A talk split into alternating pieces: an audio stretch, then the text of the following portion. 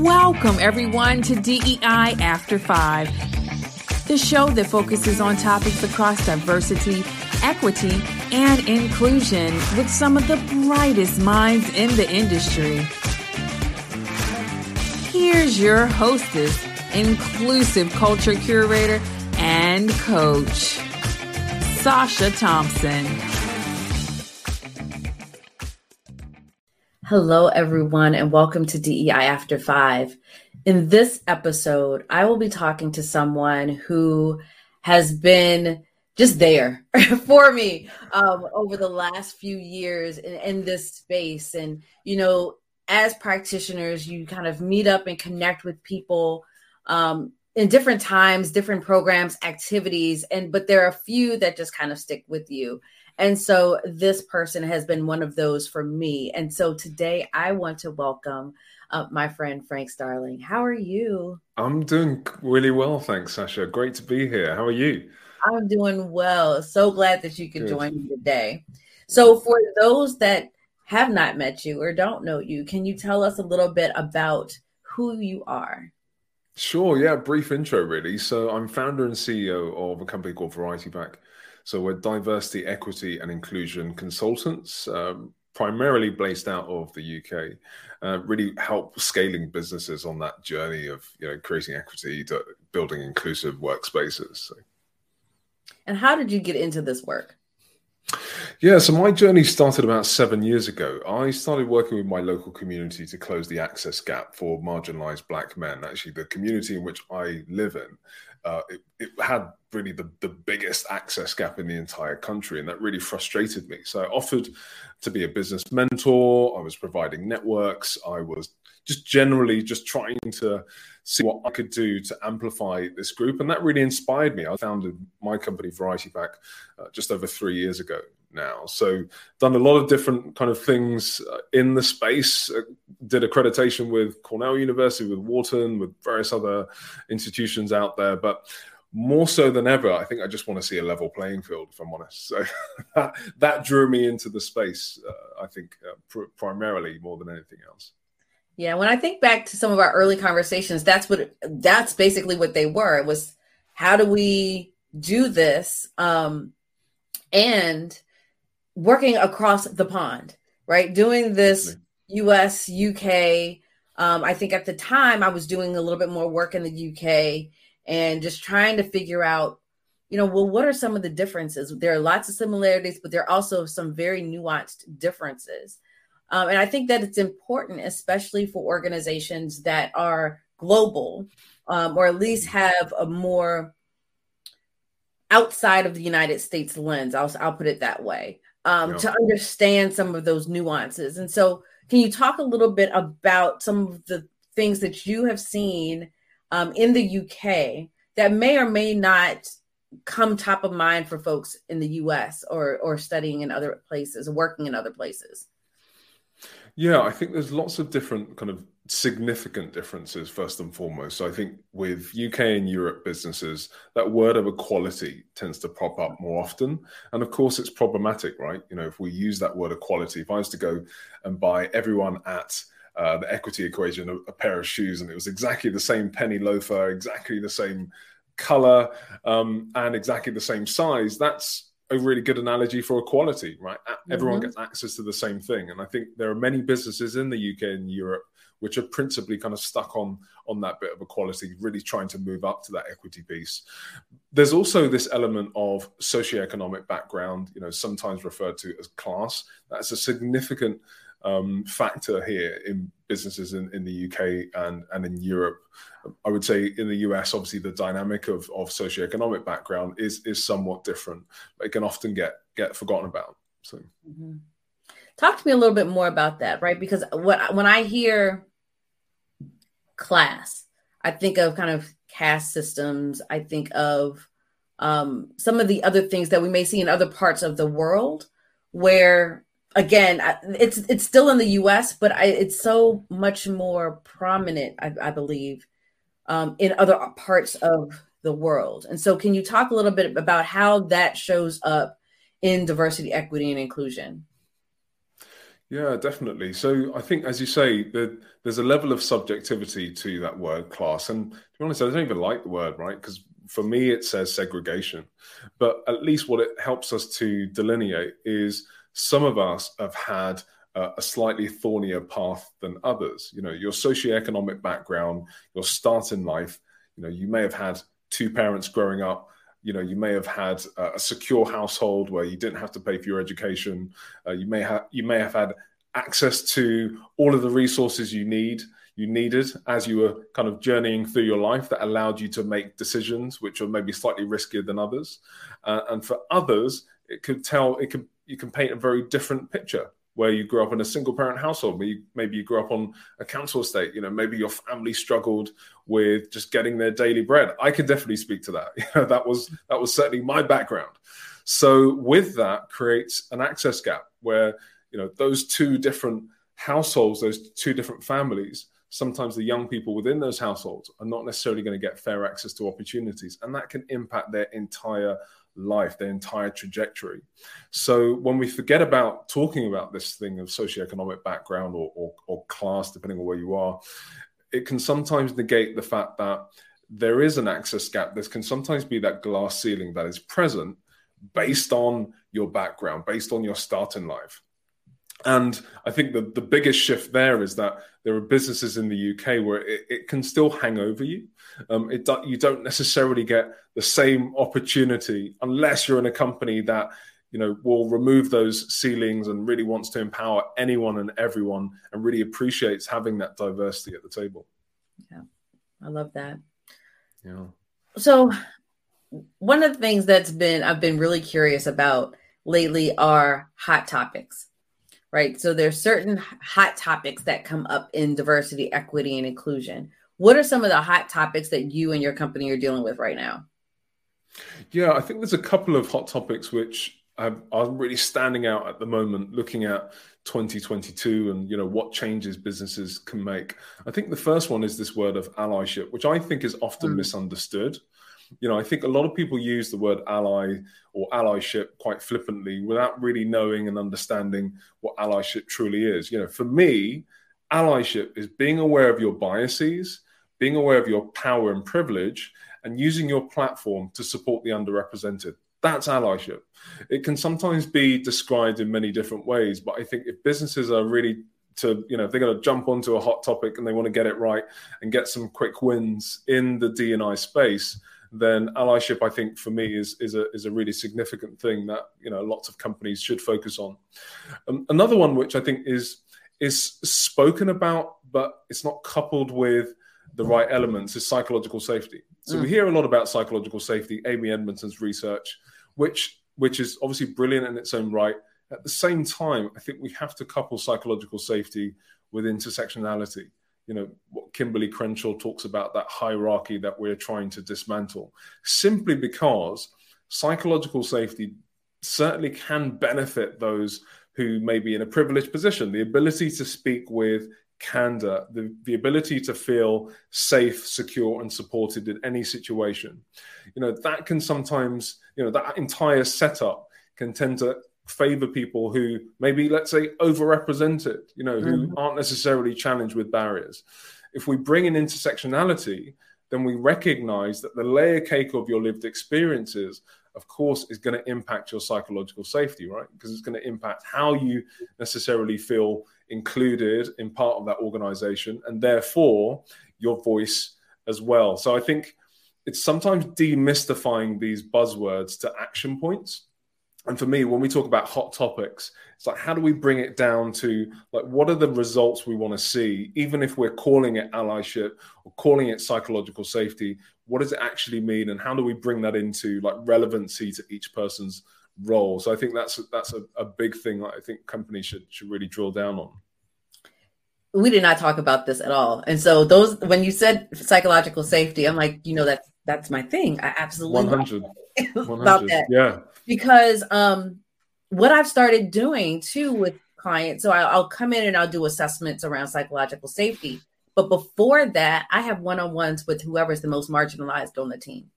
Yeah, right. Because I want to make sure that I'm hearing what their experiences are, that their voices matter, right? Okay. And I know that what they're saying may get lost in the assessment.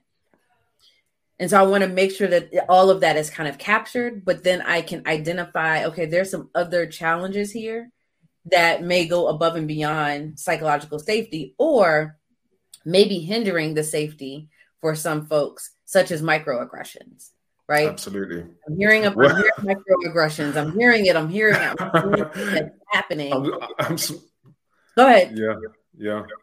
No, I'm smiling because as soon as you say microaggressions for me, we know as practitioners that's you know that's where a lot of the real work lies. Mm-hmm. It's like mm-hmm. tackling microaggressions and microbehaviors. And, and every year I scan through enterprise D&I strategies. For some reason, I never see visibility on that particular point. So I yield my time because I interrupted you there. no, no, no. Just as soon as you said microaggressions, I was like, absolutely. That's it, right? That's that is something. Let's layer that on. I mean, that should be your first 25% of what you're doing. It's like tackling those slights and snubs that they don't just make people feel like outsiders. Mm-hmm. They can go one step further, right? They're causing that anxiety, sometimes can cause depression in people as well because it's just so triggering. And, you know, it's, I think, articulating the impact of microaggressions, again, is often misunderstood as well. If you went into work and you experience one or two of these every single week, you'd probably go home and have a good night's sleep. You know, if all you understand is a workplace where you are microaggressed mm-hmm. five, six, seven, ten times a day. Sometimes, you know, your name is mistaken. People try and touch your hair.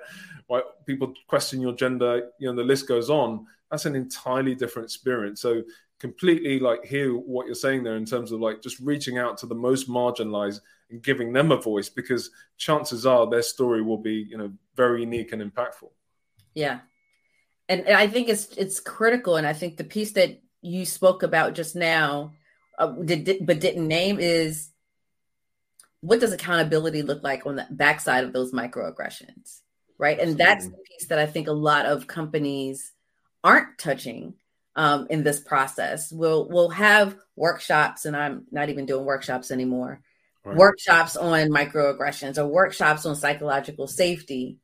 But then there's the now what? Okay, so now that you know and you're aware, what are you going to do to ensure that behaviors are changed? And that's the piece of this work that I think I'm calling it like DEI 2, 2.0, right? Yeah. Now it goes from, okay, from awareness to action. What does this look like um, in the workplace? And so when you talk about psychological safety, I love doing it be- with an assessment because I'm like, okay, yeah. let's here's baseline. This is where you are. It may not be great. I've had some clients where they've had eights and nines, which okay, you're doing great. But mm then I also have some that have been in the, the twos and threes. And okay, there's there's some work that needs to happen. And so over the next six months, that's what we're gonna do. We're gonna work on ensuring that the psychological safety of your team um, increases for everyone, not just the majority. Um, and so it's how do you do that work? And then what does accountability look like in that process? Well, you made you made that really important point of move, moving from awareness to action, and I think we couldn't we couldn't talk about that shift without uh, giving a shout out to tokenism, basically, because you know let let's face it, tokenism is the decay that exists within this work mm-hmm. and it is it's not just incredibly frustrating to see it's just uh, uh, overall it's just somewhat reductive you know if mm-hmm. any organization out there goes out with this intentionality to become more inclusive more equitable to its marginalized employees more representative of the of the you know customer and client base it should serve or the society that it serves tackling tokenism again, that should be top of the list. And it's not that difficult to do.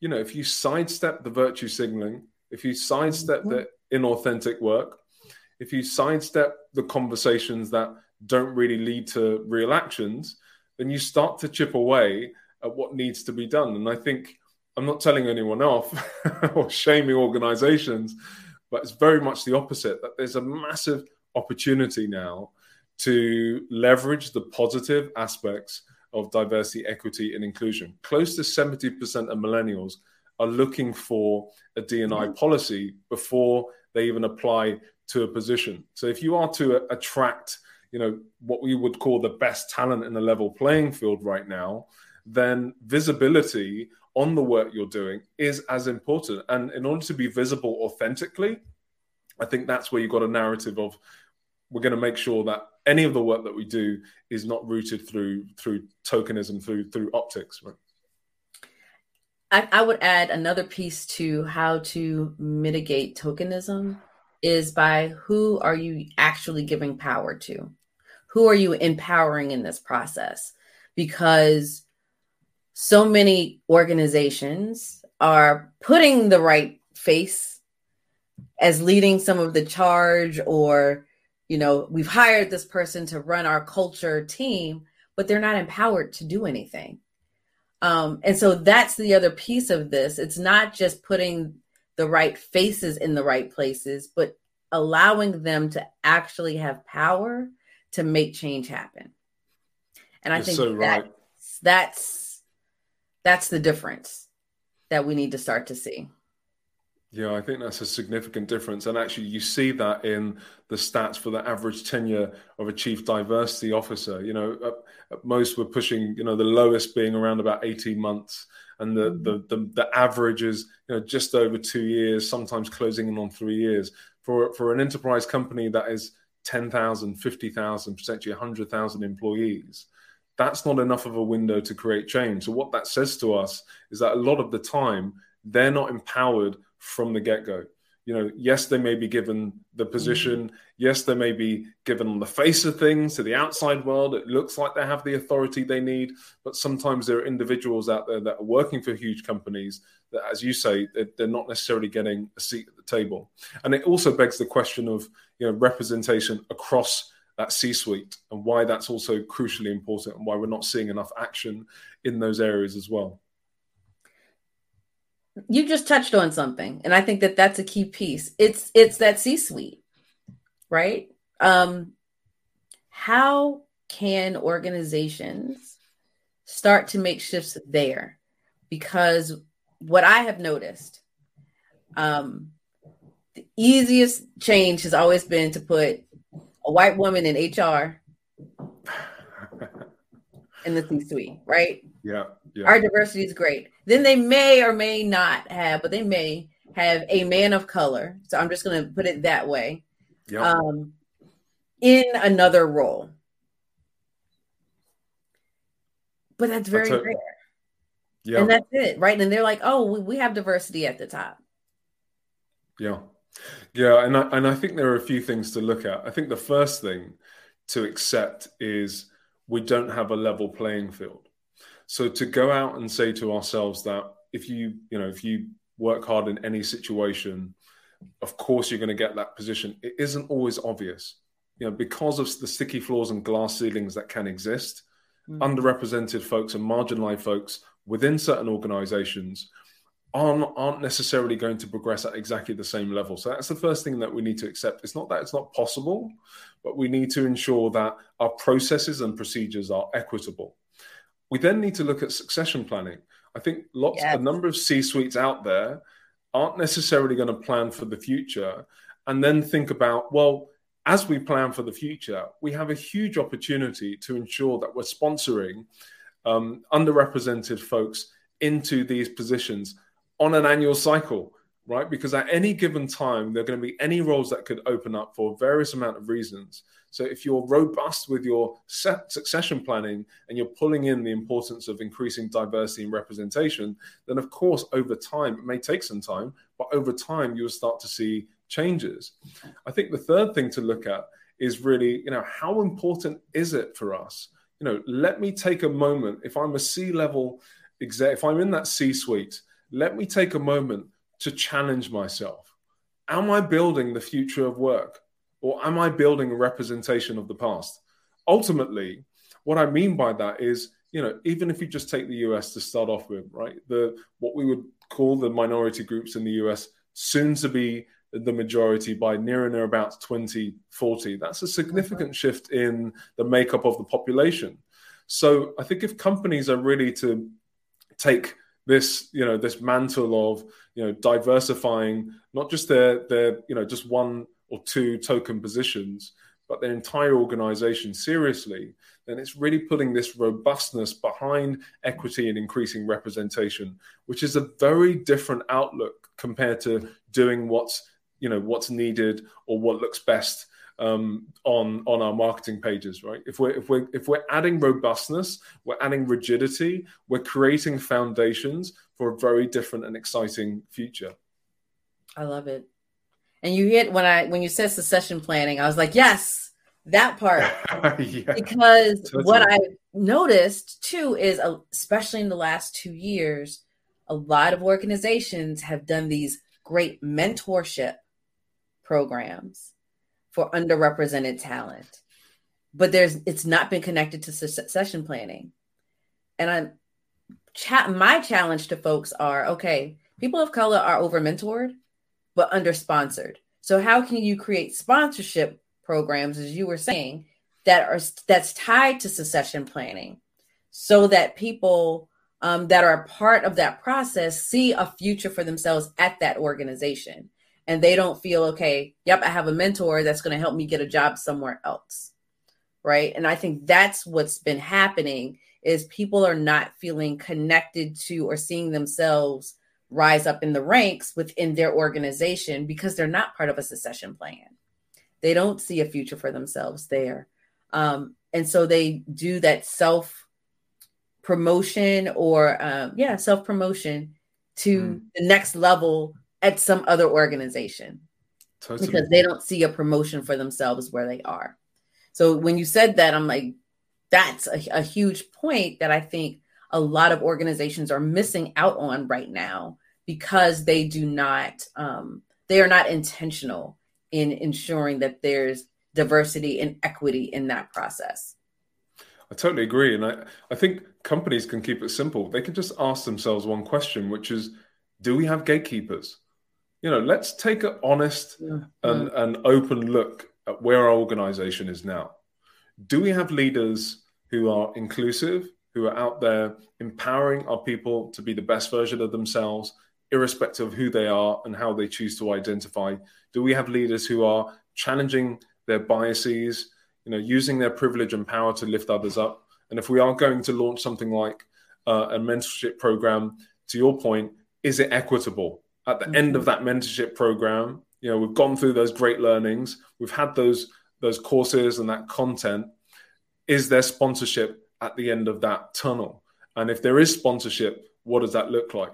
So you know we have to acknowledge that sometimes there are you know there are gatekeepers in the progress in the in the process who don't necessarily want to see change or are scared of change, and that's just anti-innovation, in my opinion. Yeah. You know, you're you're decaying your company from from the inside.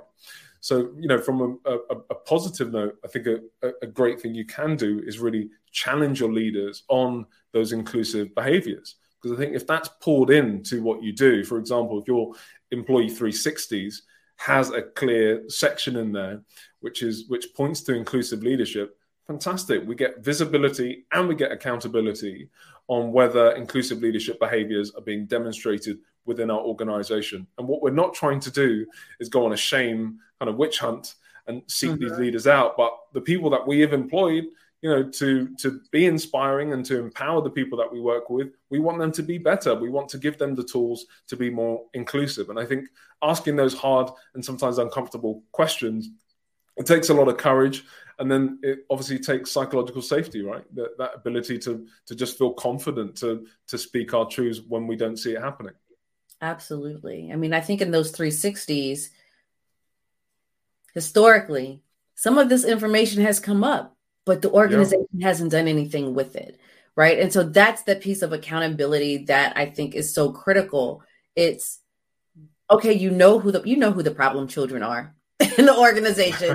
Everyone knows who they are right? What are you going to do about it? Because that and how you manage that is your company culture. It's not what you put on a website. It's not you know the talking points that you give leaders when they're speaking on a stage. It's how do you deal with toxic behaviors within your organization? Absolutely. And that's what, especially as you know, you spoke about um, the 70% of younger generations coming in are looking for diversity, equity, and inclusion as a part of the company culture. That's a piece of it. That's what they're looking for and asking about, right? Um, and so companies can no longer hide those things. They need to be transparent in what they're doing about toxic managers. Um, you know, and and I'm not one to say kick them all out and fire them. because they're going to go somewhere else and be toxic. Yeah, right? true. How can you, true. How can you support them in becoming more inclusive? Right? How can you provide them the tools and resources that they need? Because what I'm also hearing from a lot of um, companies that I'm working with are middle managers aren't told how to be managers. Mm. Like they aren't really given the tools to be successful in their jobs. Um, and so they are getting information from the top down and the bottom up and still trying to figure out how to be inclusive in all of that. And so what can organizations do to make to ensure their psychological safety but they're also getting the support tools resources that they need in order to make the culture one where they're not looking at employees as cogs in a wheel but investing in the human element of things. So yeah. I think that's such an important point that it's not obvious that people would just come to work and all of a sudden start to demonstrate inclusive and equitable behaviors. So, you know, so providing those managers and, and your leaders with the right tools and understanding, knowledge and awareness, and helping them to translate that into concrete actions is how we get the work done, right? So, as you say, I think there's, you know, what you described is, you know, two very different companies. You know, one company where people just crack on, right? They're gen- mm-hmm. generally satisfied with what they do, but they aren't necessarily trying to be inclusive or equitable. And another company, um, you know, tells a very different story, one which is trying to focus on how do we empower our leaders to be the best version of themselves? How do we focus on their learning journey, their career path, and why this is such an important track for them to grow as leaders. You know, in 10 years' time, some of the things that we're trying to advocate for now, they'll be part of institutions just in in, in day-to-day life. Right. So if mm-hmm. you're not innovating now around this space, then it's going to be very difficult to to stay uh, with the current mode of operations. And I think now is a great time to ask questions. You know, we've just had, you know, uh, and, and, we are still going through obviously a, a really terrible global pandemic. You know, in in some of our um, societies in the world, we're we're past maybe the worst worst peaks, and those that have had you know the privilege to to to be vaccinated or to or to stay safe. But what that has done is force people to ask questions about things like culture and values. And I think mm-hmm. when people are joining an organization now, they are expecting to see their values reflected in company culture, what things that mean something to them. They want to join companies that actually care, right? That can speak to social justice issues, that can speak to equitable processes. And they also, I think, understand that the culture we bi- we build within organizations directly affects the fabric of our society. If we were to build corporations and institutions that continuously are inequitable and lack inclusion, well, guess what? Our society is going to look very different because, of course, there are certain individuals who are marginalized in society who chances are won't get access to the opportunities, the career growth, the C suite over the course of you know a 10 or 20 year period. So what does that society look like in 10 or 20 years? Well, we can choose that now you know mm-hmm. we can mm-hmm. make the right decision. We can start to ask those questions and really think about the wider impact that we're making just by you know taking the right steps. Yes all of that. All of that. It's how do we invest today into our future? Absolutely. totally, totally agree. So we're going to do a little bit of a pivot because you know i'm going to ask this question. Yeah. How, sure. you know what are the things that you do to take care of yourself right? How do you fill your cup? How do you um kind of come down from from this work Yeah, so one of the things I do to really just focus on self care is is meditation. You know, I'm a big reflector mm. anyway, but I like to just take the time to you know be in my thoughts and just really reflect on trauma, on being triggered, on you know my life in general, my career, my family. Really, just to I think put myself in a space where you know I feel calm. I feel like you know i'm not taking on things that you know sometimes you as you know you host a focus group or you host a workshop or just a discussion sometimes and you'll just be triggered by that mm. discussion and that can send you out for an hour it can send you out for two three days so for me meditation isn't necessarily always in the traditional sense it can just be sitting in a quiet space you know really just kind of reflecting on you know myself where i am now and, and the future uh, but that's definitely one of the things that has has kept me in a in a good space in a good headspace. Um, another thing that I, I like to do is play tennis. So I like to get mm. out and actually play a bit of sport. Sometimes coming up to that season now where it's it's a bit warmer here in the UK, so can dust off the tennis racket and get onto the court. I, I wouldn't say I'm a, a, Pete Sampras or anything similar, but uh, I could definitely knock a few down the court. So um, so I think it's just the, it's the small things, you know, hiking, just you know, just getting out there. I think you know I love to travel as well. Just just came back from the states. Actually, I was there for a week uh, over Easter, just seeing some family there as well. So you know, things like this, which I think are just crucially important. You have to put them in the diary. You have to make sure that you know you stick to your self-care routine sometimes it can go off kilter especially if you're you know if you're running your own organization you know, you know what it's like you're you're nine to five doesn't end at five because you then got your five to nine where you know your your, your work basically continues. So you have to actually be pretty regimented with your self-care. I'm not always that great um, but i guess that's why you know i've also got pt three times a week so that helps with keeping me like you know just just at least healthy and and, and in the zone so. i love it.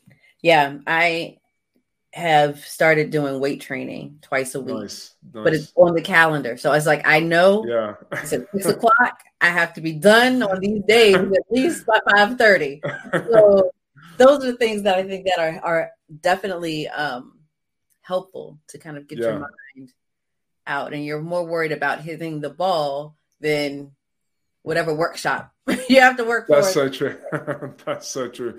Yeah, I know when I've got my PT, my Canada is just one hour where I'm just going to be miserable, and then after that, can, it's just one hour, and then I can continue my day knowing that I'm a little bit more healthier than yesterday. So I try oh. my best to smile. So it's tough though. It's oh, tough. Yeah. We know that. So. I've been through PT before. Yeah. Not the best. Not the best. So Frank, thank you so much for for joining me today um, if people wanted to get in contact you with you, what is the best way for them to do that?